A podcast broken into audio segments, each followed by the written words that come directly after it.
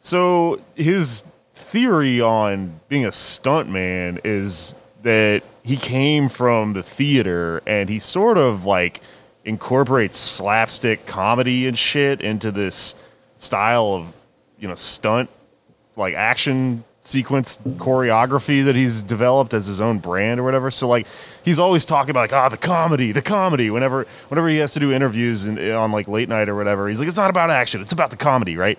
I'm not gonna do the impression, but I wanted to. But he like it's it's like a guy throws a fucking ladder at him, and then he does like Three Stooges shit with it, where you turn and you're holding the ladder, and it hits the two guys. And like in his movies, a lot of them, there's just like basically Marx Brothers skits, mm-hmm. but with like punching, with like you know the the guy standing in front of the mirror or whatever. So you can tell that's what his bread and butter is. But then when he does like like films like this that are not his own project, and he has to play this serious character. He's, you can tell he's still trying to mm-hmm. incorporate like the funny falling down the stairs shit. Uh, there, there's always been like a weird element of like darkness and all the goofy stuff. Like in, I think in Police Story 2, there's like a clip where they're basically like torturing a perp to get information. Like they're, but like the way they do, it's like totally played for laughs where they like stick the guy's like hand on a stove and he's like, owie, owie, owie, like you're torturing him, man. there's yeah there's a there's a part in uh, in the classic rumble in the bronx which is mostly a, it's a very straightforward like jackie chan action comedy but at first he's fighting like this gang of street toughs and then they later team up with each other to fight the real criminals but that happens when like the real criminals are like where are our diamonds and they kidnap two of the street toughs and feed one of them alive into a wood chipper Oh my god! and then make Cargo his ship. friend return to the gang with his friend in a garbage bag.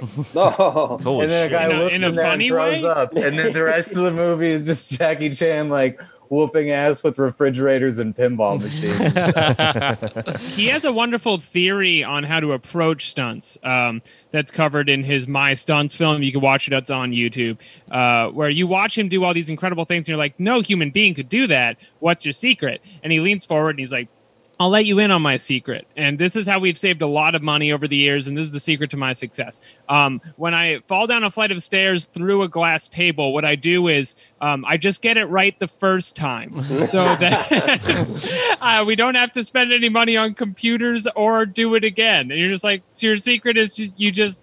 You're covered in glass. I'm covered in glass. That's correct. well, I mean, like, what I always, th- what I think is really interesting about him is, um, he like kind of created the idea of having a blooper reel like after your movie, but mm-hmm. like, like in the old Hong Kong, like now blooper reels are just like played for laughs. It's like somebody flubs a line and everyone thinks it's funny, but like.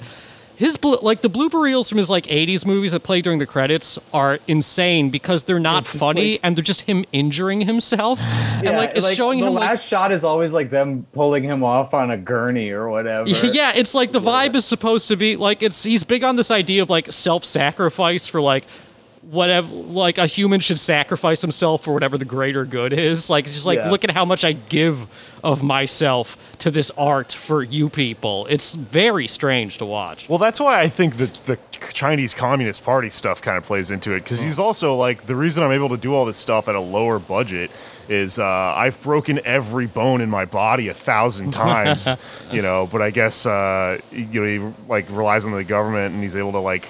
I guess not be in a mountain of debt the way he would Right? be. in Yeah. The, the re- yeah. I think the reason like America. Like his American films are all worse than his Hong Kong films is because like his American film they just like straight up like don't want to insure him doing all the crazier shit so he still like dial it down big time. yeah. You can't get insurance in Asia either, but you know the sequences where they're like, "All right, so for the explosion scene, what we're going to do is um really try to explode Jackie Chan and he'll run away." and they just won't let you do that in America.